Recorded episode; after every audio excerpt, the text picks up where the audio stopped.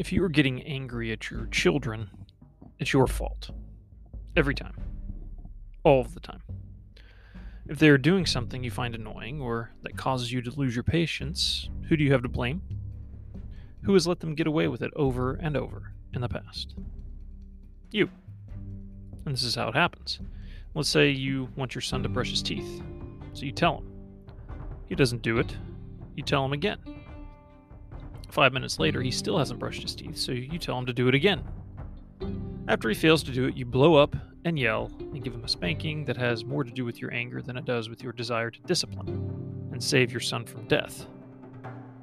As a result, you spanked him much harder than you should have, and your son has learned that he can ignore what you say up to three times before there are any consequences.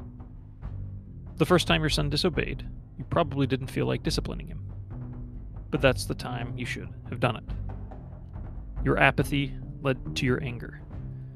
Your abdication led to the destruction of your own authority.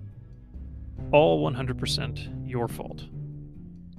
When everything is going well in your house and there is an aroma of peace and tranquility, it can be hard to break the spell and discipline your child over what seems like a minor infraction. But you are not breaking the peace, you are preserving it. It is far worse to let it fester until you erupt and leave your whole house drowning in the stench of your anger.